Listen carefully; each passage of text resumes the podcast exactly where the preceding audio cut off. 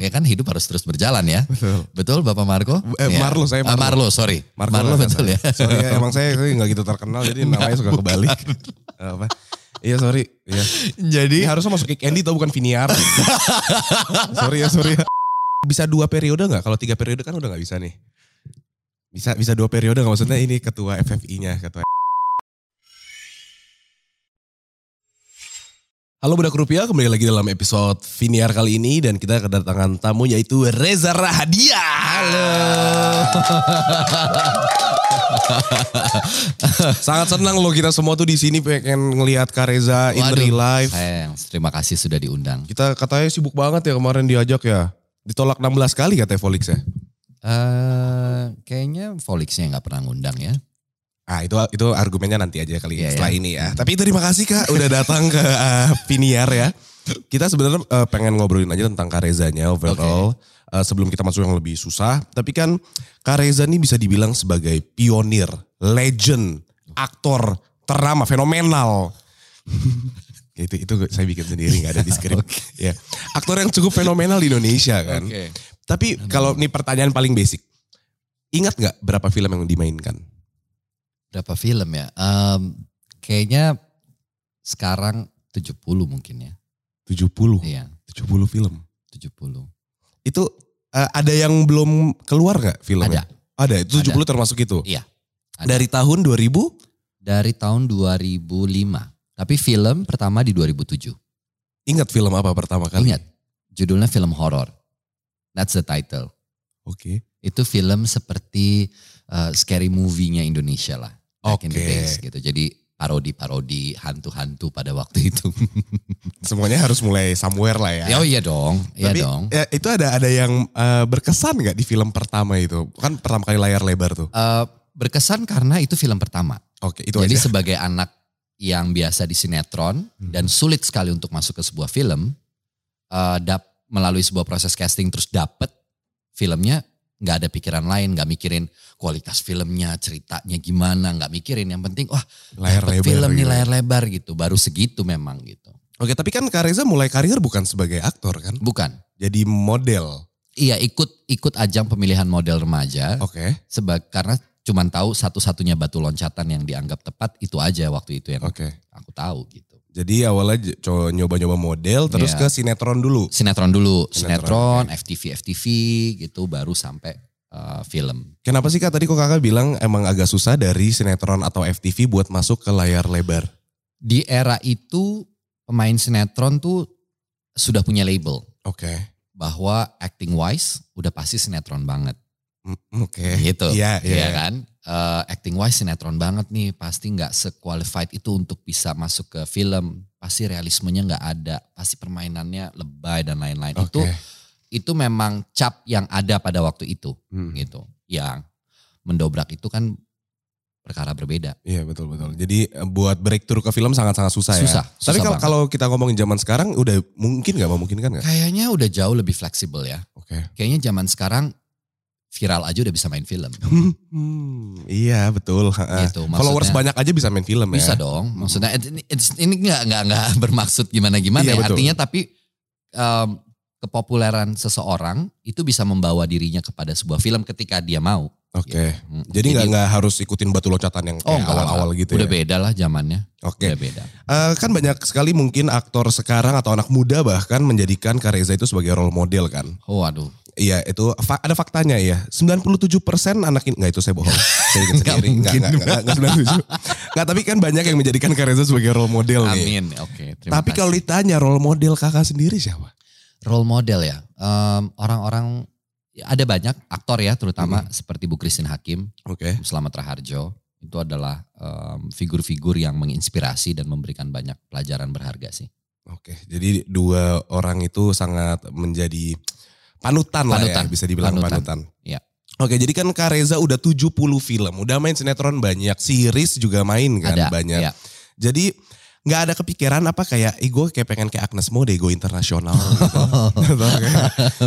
Enggak Kak, atau kayak. Very tricky question. Gini, konsep go internasional itu kan sebenarnya pada akhirnya adalah ketika kita punya kesempatan berkolaborasi dengan produksi luar gitu. Tapi apakah itu bisa disebut go internasional atau tidak? I don't know gitu ya. Buat saya sih kayaknya nggak melihat, belum tahu kesempatan itu akan datang atau tidak. Kalau pertanyaannya berubah menjadi do I root for that? Possible. Iya, siapa yang nggak mau gitu ya, terlibat di produksi asing gitu. Tapi ya kesempatannya belum ada. Tapi I will not go there untuk pursuing my career gitu. Itu enggak, karena berarti saya harus meninggalkan semua yang ada di sini. And that's a huge price to pay gitu. Jadi kayaknya enggak sih kalau sampai harus kayak gitu. Gak ada banyak hal. Sekali-sekali gitu mau. Iya mungkin kalau misalnya ada audition gitu, call for audition, gitu ya. Why not gitu. Berarti ya tidak menutup possibility-nya ya. Tidak menutup kemungkinan. Tapi ngomongin soal dari 2005 main film sampai sekarang, pernah kebayang gak kalau gue bakal sebesar ini, 70 film yang udah gue lewatin? Besar atau kecil kan tergantung opini orang ya. Keren. I think saya cukup merasa bahwa saya hanyalah seorang aktor, that's it. Tugas saya bermain sebaik mungkin dalam sebuah film, memberikan yang terbaik yang saya bisa, habis itu leave it to the audience to decide whether it's good or not. Gitu. Jadi ya udah itu basically pekerjaan gue aja gitu ya. Pekerjaan gitu. Pekerjaan yang untungnya sangat amat saya cintai gitu. Berarti you're in love with your job juga ya udah. And I consider myself lucky enough karena tidak semua orang bisa bekerja di bidang yang dia cintai gitu. Betul ya, betul. Kita ngomongin sekarang kakak sebagai aktor ya. Hal yang gak enak nih dari profesi lu sebagai aktor apa tuh kak? Hal yang gak enak ya? Sebagai aktor gak ada sih ya, karena sebagai aktor tuh kita selalu berkesempatan memotret kehidupan orang lain. Jadi kalau ada judgment terhadap apa yang kita tampilkan, itu sah-sah aja gitu. Misalnya orang sangat berhak untuk bilang, oh saya sangat gak suka film Reza yang ini, saya gak suka cara dia bermain di karakter ini. For me itu hal yang lazim dan fine-fine aja gitu. Artinya berarti justru itu bisa jadi sesuatu yang, mungkin maybe next time dia akan suka film yang ini. Karena mungkin relate atau enggak gitu kan. Jadi ya masih sebatas itu aja sih. Gak ada yang gak enak banget ya jadi aktor tuh. Aku gak bisa identify itu apa gitu. Kalau dari kayak segi syutingnya atau waktunya, time managementnya gitu-gitu ada gak? Sebuah pekerjaan yang kenapa aku bilang aktor itu kan usia pekerjaan yang 2000 tahun usianya ya. Tua banget. Pekerjaan apa di dunia yang memungkinkan kita untuk menjadi orang lain dalam tanda kutip. Itu adalah salah satunya. Ya, being an actor. So it's a fun job. Walaupun di lokasi syuting kadang-kadang ada fun dan gak funnya. Tergantung gitu situasi syutingnya, bekerja sama dengan siapa, ketemu lawan main yang kooperatif atau tidak gitu kan. Bisa jadi kadang-kadang kendala gitu. Ini kita ngomongin 70 film tadi nih ya, kan itu cukup banyak ya. Ini gue masih terlalu sedikit terpukau. Tadi soalnya waktu gue lagi research, gue harus hitungin kayak ini berapa ya filmnya. Capek banget, tengah-tengah kayak di 35 gue udah stop. Terus gue tanya orang kayak, berapa sih film dia? Gak tau ya, tanya sendiri nanti. Tanya sendiri nanti. Nah 70 film tuh cukup banyak, tapi itu kan gak mungkin semua film kakak terima kan. Pasti ada yang pernah ditolak dong. Oh iya. Nah itu peran atau film apa yang kakak tolak waktu itu? Gak usah ngomong kayak. Judulnya. Kayak, kenapa? Sebenarnya menolak itu kalau kita ada pilihan. Dan kita bisa menolak, saya bisa menolak. Gitu. Misalnya ada 2 skrip yang datang bersamaan. Terus jadwal syutingnya ternyata juga di waktu yang bersamaan. Bentrok gitu. Of course harus memilih. Tapi kalau gak ada pilihan, ya diambil kerjaan yang ada. Sikat aja ya. Sikat aja gitu. Betul. Ya kan hidup harus terus berjalan ya.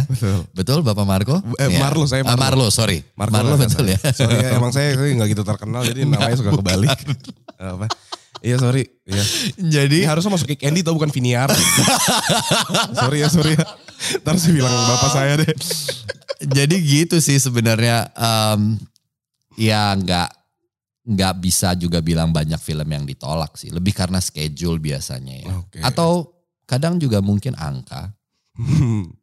Iya saya setuju sih dengan angka. Kayaknya saya angka aja sih. Schedule mah bisa difleksibelin. Bisa ya? Iya. Yang penting angkanya cocok. Untung saya bukan aktor ya. Kalau nggak saya dibilang itu aktor mata duitan itu panggil aja gitu. Saya ya halo. Saya kayak film pertama saya bakal jadi diva sih nanti. Oh wow. Kayak, sorry ayo dong cepet. Oh, iya. Ada nggak kak? Apa? Di aktor-aktor atau aktris lain atau bahkan sutradara atau mungkin company-nya yang kayak nge-treat Kak Reza itu sebagai kayak, Reza diva deh kayaknya. Oh pasti. Oh banyak? Iya. Ada. Terus gimana dari Kak Reza sendiri ngerasa gak gue tuh diva apa enggak sih? Nah itu kadang-kadang jadi pertanyaan ya.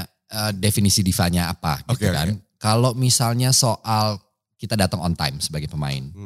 Terus menunggu sudah terlalu lama. Gak ada update menunggu untuk apa. Gak ada yang ngabarin. Saya sendiri melakukan itu di lokasi. Saya bisa menegur. Oh iya. Yeah. Ini menunggu apa? Kenapa gak ada yang menjelaskan? Okay. Kenapa asradanya gak datang ketemu saya untuk menjelaskan? Ini menunggu karena ini, karena ini, karena ini. Gitu. Itu bisa terjadi. If that considered being a diva, so be it. Gitu. I don't mind. Itu kayak gak ke-consider diva sih kalau menurut saya. Yeah. Itu kan nanya dong ya, gue nunggu ngapain. Iya, gitu, kan? Yeah. Tapi ada sebagian orang yang akan melabeli itu. Okay. Oh, he's such a diva. Ada. Tengok balik lah, I am bitch. I am. Do you have problem? Gitu kan. Oke. Nah nih kakak kan jago banget acting. Pernah gak memanfaatkan kemampuan acting untuk di situasi tertentu di luar pekerjaan? Sangat. Contoh dong, contoh. Berikan kami contoh. Contoh ya. Misalnya berada di sebuah situasi di mana kita harus berhadapan dengan yang namanya proses dealing. Kontrak nih. Kontrak, oke. Okay. Oke okay, Res, kita mau ngomongin budget nih. Nah, biasanya ada manajer kalau di sebelahnya kan. Manajernya, gimana Res? Kira-kira budgetnya nih? Aduh, maaf banget ya.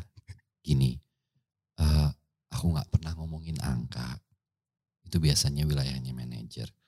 Mungkin kayaknya aku better nggak di sini kali ya. Ketika ngomongin itu maaf banget ya. Aku kayaknya harus cabut. Ya udah. Itu bullshit banget ya. Ya itu karena aku cuma mau bilang don't talk about budget with me. It's not my domain. Betul. It's my manager's domain. Jadi harus menggunakan itu ya. Kadang-kadang harus ada. Kalau ke orang misalkan ada orang so asik gitu yang ngajak ngobrol dan nggak Kak Reza kayak gue kurang nyaman sih. Orangnya so asik nih ya. Aku biasa gini. Oh ya, wow. Ini belin banget. Oh, oke. Okay. Congrats. Terus cabut. Dianya cabut apa Kak Reza cabut? Aku cabut biasanya. Oh, okay. Alasan? Nggak ada. Nggak ada. Alright, thank you. Bye. Jalan dah. Gitu. Guna juga ya ini skill-skill acting. Iya loh. Loh banyak loh yang belajar teater, belajar acting itu padahal nggak ada urusan yang mau jadi aktor. Banyak. Beneran. Ada kemarin tuh ada sebuah kelas acting yang membicarakan yang datang belajar ada engineer pesawat. Aeronautik. Ada apoteker. Ada mahasiswa teknik sipil. Dan semuanya tuh bukan mau belajar acting karena mau jadi aktor, cita-citanya gitu. Mau jadi aktor gitu. Buat apa mereka belajar? Emang pingin mengenal dirinya aja lebih jauh. Wih, keren. Oh bisa gitu. Bisa buat itu juga ya? Bisa banget. Buat self-reflection kali ya? Banget. Oke. Okay. Kita lanjut lagi. Pernah mengalami, ini pasti pernah sih harusnya pernah ya. Pernah mengalami experience buruk gak pada saat syuting dan kalau iya apa? Experience buruk ya? Nyampe di sebuah lokasi syuting sesuai alamat yang diberikan tapi ternyata lokasinya pindah cuman nggak ada yang ngabarin. Terus sendirian di situ. Iya. Loh, kok nggak ada orang ya? Kok nggak ada syuting? Nggak, udah nyampe semuanya kok. Ada mobil-mobil ini alat. Nah, alamatnya yang ini kan. Oh enggak, sorry udah pindah. Jadi ternyata udah pindah. Oh ya. Ya 4 lah tanduknya di lokasi begitu nyampe. Emosi itu ya. Kenapa? Tapi kan emosi tidak harus meledak-ledak. Tidak harus. Iya. Santai tapi emosi ya. Jadi kayak agak pengen nampol tapi kayak apa pindah lokasi. Gitu. Gak apa-apa, it's okay. Gitu. Menyeramkan sekali ini dia kalau marah kayaknya nih. Pernah gak Kak Reza marah yang sampai kayak meledak-ledak kayak. Pernah. Lu gak tahu gue siapa gitu. Kalau spesifik kata-katanya kayak gitu enggak. Enggak ya. Tapi marah pernah. Itu ingat enggak? Karena apa atau? Karena apa ya? Ada kecelakaan di lokasi. Oke. Okay. Dalam beradegan ya maksudnya. Terus ketika itu terjadi. Tiba-tiba orangnya dengan santai. Ah gak apa-apa. Gak apa-apa yuk kita take lagi. Gitu, marah. Karena sakit banget masalahnya.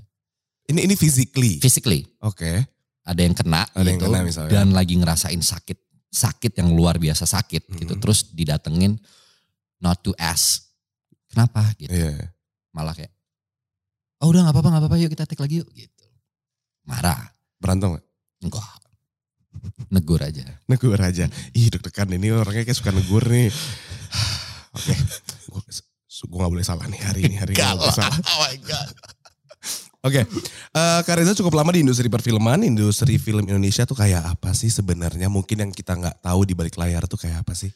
Industri film Indonesia khususnya tahun mungkin satu dekade terakhir ya. Perkembangan secara genre sangat variatif, itu satu. Kemudian munculnya sutradara-sutradara muda yang amat sangat berbakat banyak. Film semakin berkualitas. Kita tahu misalnya kalau kita ngomongin film horor gitu, film action. Salah satu nama yang set the bar, one of them is Joko Anwar for example. Okay. Ya, itu gak bisa dipungkiri gitu. I think he sets the standard for horror type of movies gitu. Dengan Pengabdi Setan dan lain-lain. Itu kan kita jadi ngelihat film horor dari angle yang perspektif yang berbeda akhirnya gitu. Itu salah satu contohnya. Kemudian hadirnya sutradara-sutradara seperti Ernest Prakasa gitu. Sutradara perempuan seperti Kamila Andini, Mouly Surya, Prita, Sabrina gitu. Hadir dengan karya-karya yang fenomenal gitu. Itu juga memberikan warna tersendiri bagi industri film. Jadi sangat variatif, kemajuannya sangat pesat. Pertumbuhan penontonnya juga berkembang. 2019 film Indonesia mencatat lebih dari 50 juta penonton. Salah satu pencapaian tertinggi. 2020-21 pandemi kepukul banget. 2022 kebangkitan yang utama ditandai dengan market share film Indonesia 60%. Okay. Dari total film yang tayang di bioskop. Okay. Itu kan sebuah pencapaian yang luar biasa. Ibaratnya gitu. Kita ngalahin film barat lah ya. Oh iya gitu, apalagi tahun ini kita punya film-film kayak Desa KKN dengan 9 juta, kemudian Pengabdi Setan 2 dengan 6 juta penonton, Miracle Cell in number 7, 5 juta penonton tuh angka-angka fantastis loh itu, angka-angka gila semua gitu, ngeri-ngeri sedap, Mencuri Raden Saleh dan lain-lain gitu ya, itu juga luar biasa sih. Kalau kita ngomongin soal lapangan pekerjaannya gimana nih untuk anak muda kan pasti banyak banget yang pengen nyoba gitu. Ya, film sebenarnya kan memberikan kesempatan di banyak lini ya. Gak hanya sekedar, saya mau jadi sutradara aja gitu kan, gak mudah juga menjadi seorang sutradara atau filmmaker gitu. Ada banyak job lainnya sebenarnya, jenis-jenis pekerjaan yang memungkinkan untuk anak-anak muda bisa melihat dulu. Di script writing ada kesempatan. Sukanya di belakang layar di bagian teknis banyak banget aspek teknis dalam film. Ada artistik, ada editing, ada sinematografi, lighting gitu ya, banyak banget aspeknya. Itu juga memberikan kesempatan banyak anak-anak muda. Mulai dari yang maunya magang, jadi ngambil internship gitu. Terus suka full time gitu ya. Terus suka sama dunianya, dunia kerjanya. Terus akhirnya jadi serius di situ dan full time gitu, mungkin banget. Tapi kalau buat anak-anak muda yang mungkin dia gak tahu kayak connect, gue gak punya koneksi kemana-mana, cuman gue pengen nyoba gitu-gitu kayak. Mungkin film-film kayak gitu ngebuka gak sih Kak? Kayak... Sebenarnya sih sangat terbuka ya. Okay. Apalagi di era teknologi dengan kemajuan media sosial gitu. Setiap orang bisa reach siapapun aja, gitu kan sebenarnya. Tinggal gimana sih upaya dia to reach someone, gitu. Cukup keras apa enggak, gitu.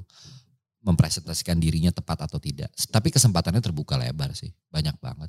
Even di asosiasi-asosiasi profesi di Indonesia kan banyak sekali. Oke. Ini kita ngomongin lanjut tentang ke FFI. Ya, ini menyenangkan. Festival Film Indonesia. Festival Film Indonesia. Anda sih dengar-dengar Anda dinobatkan ya. Anda jadi leader lah. Leader. Aduh, apa sih? Leader. Apa sih itu nama Indonesianya apa sih? Ketua. Kakak jadi ketua FFI. Iya. Ini baru ya? Baru 2021. Sampai 2023. Oke. Katanya dengar-dengar isu aja. Katanya pernah nolak 2 kali gitu ya. Iya betul. Iya kan. Pernah. Kamu kenapa kamu nolak ini? Karena tahu tanggung jawabnya besar. Responsibility-nya ya. Gede banget gitu dan harus memastikan bahwa bisa berkomunikasi dengan semua stakeholder yang ada di industri film gitu kan. Dan itu pekerjaan yang cukup menyita waktu. Tapi akhirnya nih, kenapa mengiyakan? Sederhana, karena Christine Hakim bilang segitu aja kamu cintanya sama industri film. Nah udah, itu cukup. Langsung siap. Saya menjalankan tugas. Apalagi itu tadi kalau bisa dibilang Ibu Christine Hakim mentor, kan role model Anda. Role model. Gitu ya, nama role model apa? Sendiri ya. Iya. Itu kayak langsung, oh kamu segitu aja cintanya sama industri film. Gak berani nolak. Itu gak bisa acting. Itu gak bisa acting. Ya. Karena ketahuan kalau ya. Acting ya. Kan dia dewanya. Bener juga. Ya kan? Jangan pura-pura. Jangan pura-pura kamu. Saya masih bisa melihat Anda acting. Gitu. Jadi gak berani. Oke. Tapi ini, nah tahun ini Indonesia itu bakal mengusung tema perempuan katanya. Perempuan, Citra, Karya, dan Karsa. Wih, panjang banget. Ulang-ulang Kak. Perempuan, Citra, Karya, dan Karsa. Oke, bisa dijelaskan itu apa? Jadi tema perempuan diambil dalam upaya FFI mengapresiasi sineas-sineas perempuan. Okay. Kontribusi mereka yang sangat besar dalam perjalanan film Indonesia. Kemudian Citra sebenarnya mewakili, Citra itu kan seperti image ya, image. Figur gitu, bayangan, keindahan gitu. Karya adalah hasil yang dikerjakan melalui sebuah proses yang penuh, dilakukan dengan penuh cinta. Mm-hmm. Karsa adalah kekuatan. Okay. Jadi kata-kata ini melambangkan citra perempuan itu sendiri. Kekuatan mereka dalam memajukan film nasional. Kita punya banyak sekali nama-nama sutradara perempuan, produser perempuan, bahkan penata artistik. Ini kerjaan-kerjaan yang selama ini mungkin orang taunya, wah ini udah pasti wilayahnya laki-laki nih gitu. Tapi sinematografer perempuan kita banyak yang bagus-bagus, penata artistik kita, penulis skenario, editor, banyak lagi gitu. Oke, jadi kita ngerasa penting untuk memberikan satu apresiasi lah lewat sebuah event yang dirayakan oleh seluruh insan film di Indonesia. Karena gak banyak yang tahu ya bahwa banyak banget perempuan. Oh iya, gak banyak yang tahu. Okay. Gak banyak yang tahu. Jadi mereka selalu berpikir karena kan di belakang layar tuh jarang diekspos ya sebenarnya. Jadi memang tidak terlalu banyak orang yang mungkin aware gitu bahwa sebenarnya peran perempuan di industri film Indonesia tuh besar sekali. Sangat berdampak lah ya. 3 film tahun ini, film terbaik FFI tahun ini nominasinya. 3 diantaranya itu diproduseri oleh perempuan juga di dalamnya. Autobiografi oleh Ebe Yulia, kemudian Nana, Before Now and Then oleh Gita Farah dan Happy Salma. Kemudian seperti Dendam oleh Maiske. Oke. Atau Mbak Dede akrabnya dipanggilnya. Ini 3-3-nya tuh produser perempuannya semua turut andil di dalam 3 film ini. Menarik sekali, oke. Ini berarti kakak dari 2021? Tahun kemarin pertama kali. Oke, sampai 2023 nanti nih? Yes. Masih ada sekitar setahun lagi ya? Ya, tahun depan terakhir. Oke, tahun depan terakhir. Bisa 2 periode gak? Kalau 3 periode kan udah gak bisa nih. Bisa 2 periode gak? Maksudnya ini ketua FFI-nya, Ya, 2 periode ya? 2 periode. Kalau 2 periode kan masih boleh dong. Oh boleh, di FFI juga boleh? Boleh. Kalau 3? 3 tidak disarankan. Tidak disarankan lah ya. Okay. Sebaiknya tidak. Sebaiknya tidak. Tapi kalau aku sih 1 periode cukup. Oh jadi 2023 gitu. Belum tentu mau lagi jadi. Bukan belum tentu, memang sudah pasti tidak mau. Oh tidak mau. Ya. Nah kira-kira pengganti yang cocok untuk menjadi ketua FFI siapa?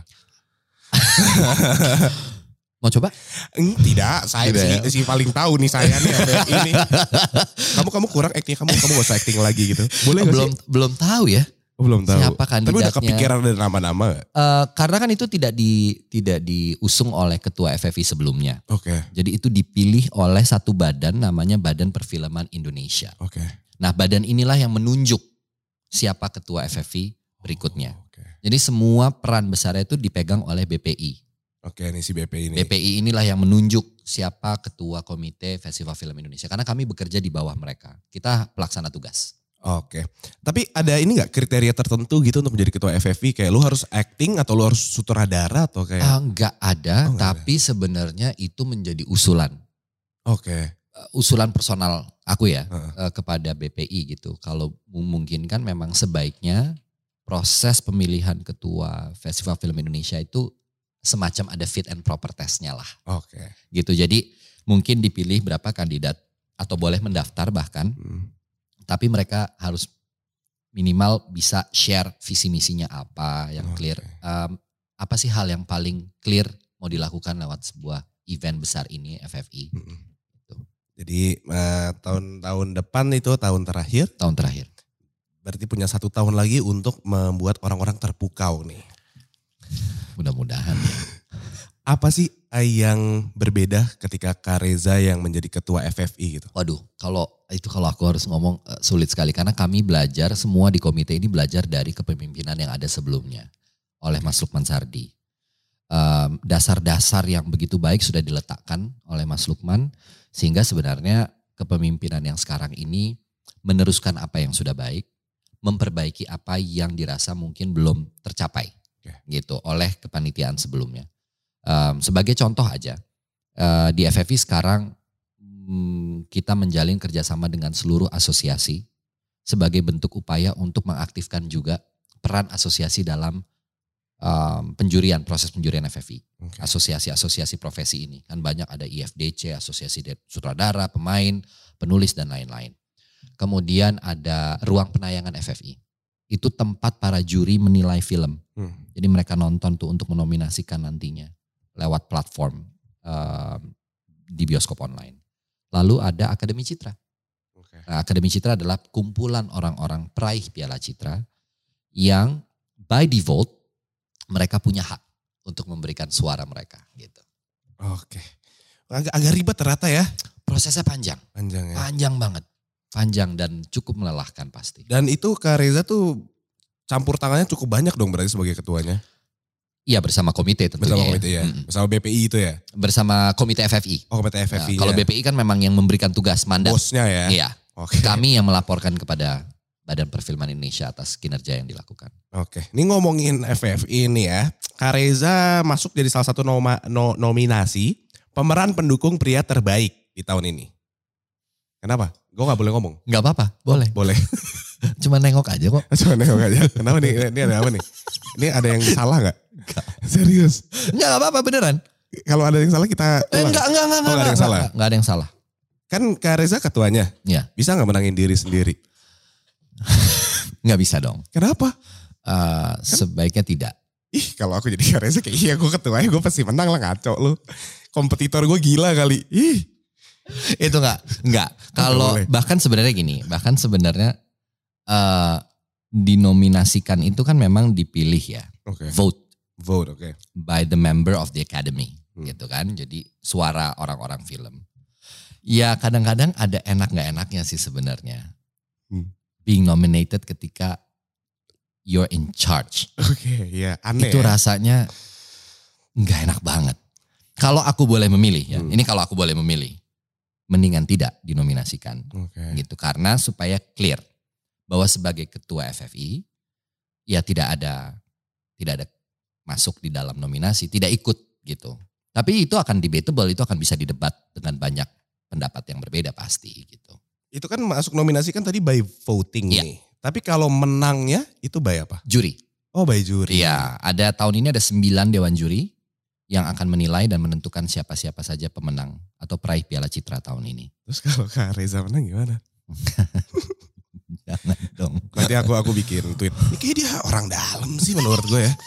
Ini menangnya kan orang dalam. Menangnya ya, gara-gara ketua, coba dia bukan. Coba kan? Bukan. Salty banget dasar. Ya, kalau bukan pasti enggak menang. Ngaco kali. Dia pikir ya siapa main 70 film. Kenapa jadi julid ya? Aduh, kita gak boleh julid. Oke. Nih saya lihat juga ada Cut Mini, Marsha Timothy, Pri dan Shenina. Iya, mereka duta. Tuh jadi apa sih? Duta. Spokesperson duta dari Festival Film Indonesia. Seperti tahun lalu kita punya duta dan tahun-tahun sebelumnya ada duta FFI. Jadi mereka lah yang turut ambil peran besar dalam pewartaan Festival Film Indonesia. Okay. Jadi ikut mensosialisasikan apa sih Festival Film Indonesia, ada apa di dalamnya, programnya apa dan lain-lain gitu. Oke, berarti mereka jadi spokesperson-nya ya? Iya, mereka duta-duta. The face off lah gitu. The face off. Ini sebenarnya pertanyaan dari Follix sudah, jadi saya mau nanya yang dari saya aja. Boleh dong, mari. Supaya kita ngobrolnya kayak gak tegang-tegang amat. Emang tegang ya? Enggak lah. Ini pertanyaan tegang banget. Oh, pertanyaannya ini banget ya, serius-serius banget ya? Itu gimana bang? Bener ya. Jadi Ja. Yes, gimana nih? Jadi Ja. Kuteksnya itu loh. Si paling bagus ya? Bagus. Jadi saya kira-kira nih, Marlo. Ya. Kalau gue yang pakai kuteks kayak gitu. Pasti berantakan ya? Enggak sih, fuck the stigma man. I mean like. Thank you. Gue gak akan cuci tangan. Kemarin Pevita juga kayak gitu. Jadi Pevita terakhir, lo liat kuteksnya dipegang kan? Gemeteran. Dipegang, lu jangan gandeng gue boleh gak? Gitu. Salaman jadi kayak. Sri Asih bentar lagi loh. Iya. Pevita Pierce. Pevita berarti udah mau keluar kan ya? Udah dong. Kemarin kita habis ngobrolin tentang Sri Asih. Oh iya. Seru banget. Kalau Kak Reza gak mau main film superhero? Belum kepikirannya. Belum kepikiran. Oke, dari genre yang udah ada. Jadi sebenarnya aku main di Sri Asih. Iya, tahu. Oh, tahu ya. Kemarin mau ajak Kak Reza, Jeffrey Nicole sama Pevita. Ah, ya. Yang datang teman Pevita. Oh. Sibuk katanya, dua orang itu sibuk. Hmm. Jadi kayak ya udah sih, ya mereka udah 70 lah. Film. Enggak sih, satu orang doang 70 film, satu lagi suka party. Iya, Nicole kan suka party kan. Iya, iya, iya. Ya, 16 film dan suka party. Biasa itu. Anak iya, muda. Kan? Anak awal. Muda. Anak muda. Iya. Tunggu aja ginjal kena. Oke, ya, ngomongin soal film. Panas. Panas, panas. Kalau disuruh pilih satu genre yang paling suka dimainkan. Horor, action, drama, cinta, komedi. Drama. Drama ya? Iya. Emang drama, action drama juga suka. Action drama. Action drama. Tapi komedi lucu loh dia. Komedi juga suka. My Stupid Boss ya. Nah, thank you Marlo. Kayak, lucu juga nih orang ganteng ini ntar bisa ngelawak kayak gitu. Kirain cuma jual tampang aja, tapi dia bisa acting. Aduh. Ya. Tapi tetap paling suka drama. Drama suka. Komedi juga suka sih. Mantap. Tapi yang paling mungkin kalau dilihat dari filmnya ya, ya it's pretty obvious drama sih yang paling banyak kayaknya. Drama. Ada pernah aku baca di satu artikel, biasa kalau orang interview itu harus research ya. Research walaupun kayak 10 menit sebelum Kak Reza datang tadi doang research. Iya. Biasalah, biasa. Namanya juga anak muda kan. Iya. Kalau gak research ya mabok kan ya. Iya. Nah, aku baca katanya Kak Reza pernah memerankan sosok orang yang mengalami anoreksia. Oh my God, ya pernah. Itu film Broken Heart ya. Nah itu katanya harus turun 10 kilo untuk memerankan itu. Iya. Nah kan biasa kalau sebelum syuting atau kayak lagi reading dan segala macam kan ada adegan-adegan yang kayak gue bisa gak ya merain anoreksia. Waktu itu researchnya ke siapa Kak? Ke orang anoreksianya langsung atau kayak? Enggak sih, lebih ngelihat artikel-artikel tentang anoreksik sama ngobrol sama dokter gizi. Oke. Ya udah sama dokter gizi ngobrol. Abis itu tahu apa yang harus dilakukan, ya udah. Sama biasanya kebiasaan makan polanya kayak gimana sih mereka itu gitu. Apa sih yang bikin mereka sampai kayak gitu aja. Jadi benar harus research dan harus tahu ya. Iya, tapi I'm not trying to say research supaya keren sebagai aktor gitu ya dilihatnya jadinya. Kata gue lo keren tadi research yang method. Siap. Itu kayaknya enggak juga sih, biasa aja lah, yang seperlunya aja. Yang penting tahu aja lah ya. Oke, kalau kita pilih, ini udah ngapain gue baca ini, next aja dulu. Iya. Kalau suruh pilih dari 70 film, top 3 film yang paling suka diperankan. Berarti ada sekitar 67 film yang akan sakit hati. Top 3. Oh jadi film gue enggak ya? Film gue enggak gitu asik ya, sorry deh. Iya ya, susah ya jawab itu ya. Enggak, ini kan bukan dari filmnya, tapi dari kakak memerankannya. Iya. Yang seneng gitu. Mungkin kalau seneng banyak. Lebih dari 3, ya. Tapi yang mungkin nggak bisa dilupakan adalah film yang membawa ke film-film itu. Oke. Okay. Yaitu salah satunya ya. Misalnya seperti Perempuan Berkalung Sorban. Oke. Okay. Itu Mas Hanung. My early days. Jadi masih di awal-awal banget. Karena performance di situ kemudian yang jadi bisa dipercaya untuk memerankan yang lain gitu. Tentu pasti kan turning point gitu. Berarti itu Perempuan Berkalung Sorban yang membuat Kak Reza semakin dipercaya lah untuk memerankan. Iya, ya. Itu 2009. 8 sih proses syutingnya. Oke, setelah film itu langsung banyak tawaran tuh Kak? Lumayan. Keren ya, berarti cuma butuh satu itu ya breaking point. Sometimes itu gak bisa dipungkiri ya. Yeah. Memang perlu satu breakthrough role yang bisa ngebukain jalan. Oke itu kan itu satu, ada dua lagi yang seru nggak waktu proses syutingnya? Mungkin kayak film horor seru sebagai film pertama, ya seru loh, oke? Ya kan sebagai film pertama, kemudian sebagai film pertama yang booming gitu, maksudnya peraihan penonton Habibie Ainun, ya tentu. Ya, susah nggak itu buat menyiapkan menjadi? Ya sulit tapi manageable. Senang sekali karena bisa ketemu sama figurnya langsung. Oh iya betul. Iya, mungkin juga diuntungkan karena itu. Tapi kan itu ada teknik ngomongnya kan harus kayak pakem, kayak udah harus. Iya karena sangat khas ya. Khas beliau berbicaranya almarhum kan sangat khas sekali gitu. Jadi ya memang mungkin mencoba untuk not trying to impersonate, tapi untuk bisa memunculkan karakter itu yang mungkin agak PR. Oke. Tricky dan susah. Iya, kalau kepleset jadinya parodi. Iya kan? Nanti dipikir menghujat. Iya, kan? Salah nanti. Iya. Untung kamu aktor ya. Kalau kamu YouTuber pasti dibilang menghujat. Oh gitu ya? Itu punya pengalaman demikian? Enggak, oh, belum. Jangan sampai. Oh. Saya mah jarang dihujat. Enak ya? Jarang dipuji mungkin ya. Oh, oke. 80% lah. Tapi seseorang cerdas seperti Marlo harusnya sih banyak pujian. Kalau enggak ada di Follix enggak sih? Mungkin itu koneksi sih. Koneksi iya, ya? Atau mungkin Follix kayak enggak punya pilihan lain. Jadi kayak udah lainnya yang ada ya. Main bapaknya terkenal gitu kan. Oh. Walaupun dia biasa aja. Apa rasanya memiliki seorang ayah seperti Andi F. Noya? Jadi gini bang, saya tuh struggling ya. Kenapa jadi Anda yang nanya saya? Kenapa jadi Anda yang nanya saya? Ya, gak apa-apa, itu kan emang kayak ngobrol kan. Gila kayak karpet ya tangan gue. Ah mana? Tuh kan kayak karpet bulu semua. Kok jadi insecure gak apa-apa? Iya. Lagi aja. Jadi self aware tiba-tiba. Ini sebenarnya kita masih ada lanjutan ke, ini seru sih ini sebenarnya. Ini ada permainan semacam quiz. Aku paling seneng kalau ada game-game. Jawab pertanyaan berikut. Ya. Sambil act out emosi. Aduh. Atau keadaan sesuai dengan instruksi saya. Oke. Okay. Berarti Bapak sutradara. Iya kan? Ya kurangnya. Itu contoh. Sutradara. Ya. Apa yang kurang? Gak tahu kan sutradara biasa nyebelin aja kayak. Ya. Apa yang kurang Mas? Kamu tuh lebih keluar dong. Keluar apa? Rumah. Mungkin. Ayo. Bagus ya? Bagus, ya? Bagus, berarti kita bisa main bareng Marlo. Kemarin ada Pevita, aku bilang kan. Pev. Kalau orang-orang kayak gue kira-kira bisa main film gak sih? Bisa dong. Dari dulu cita-cita saya main film. Boong. Ini beneran gak? Ini beneran. Okay. Jadi kelas. Dicatat ya Bubu. Tolong bilang sama Bang Joko ya. Udah bilang ke Bang Joko juga. Bang, udah bilang Bang ya? Saya pengen main film Bang. Terus dia nengok. Ya tai loh. Tawa. Jadi ini serius ini proses yang cukup panjang ya. Dulu tuh saya cinta banget sama perfilman. Entah itu menjadi actingnya ataupun balik layar ya. Oke. Okay. Dulu itu kelas 2 SMP saya bahkan sampai belajar cara ngedit sendiri, shoot sendiri, jadinya YouTuber kampret kan emang. Tapi kan maksudnya saya suka kan dengan prosesnya. Dan kaya kan, mana ada ya. Kaya-kaya loh. Jujur saya belum sih kampret.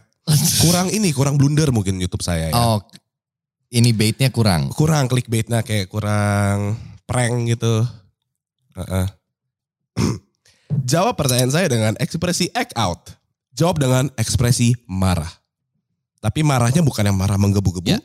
Marah yang revenge. Yang kayak tai lo gitu. Dia udah mulai lagi kurang tekan nih. 3 nama aktor atau aktris Indonesia favorit lu dan kenapa?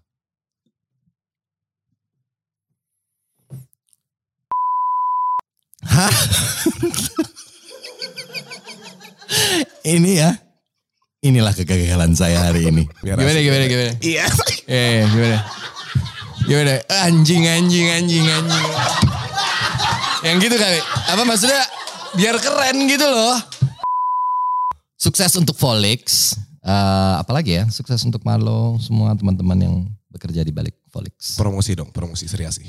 Jangan lupa saksikan Malam Anugerah. Malam Puncak. Festival Film Indonesia 22 November 2022. Di YouTube channel Festival Film Indonesia, Budaya Saya dan Kemendikbud. Dan jangan lupa saksikan film Sri Asih mulai 17 November 2022 di bioskop. Hai, saya Reza Rahadian. Jangan lupa like, comment, and subscribe YouTube channel Follix. Dan jangan lupa saksikan episode-episode yang lain dari Finiar.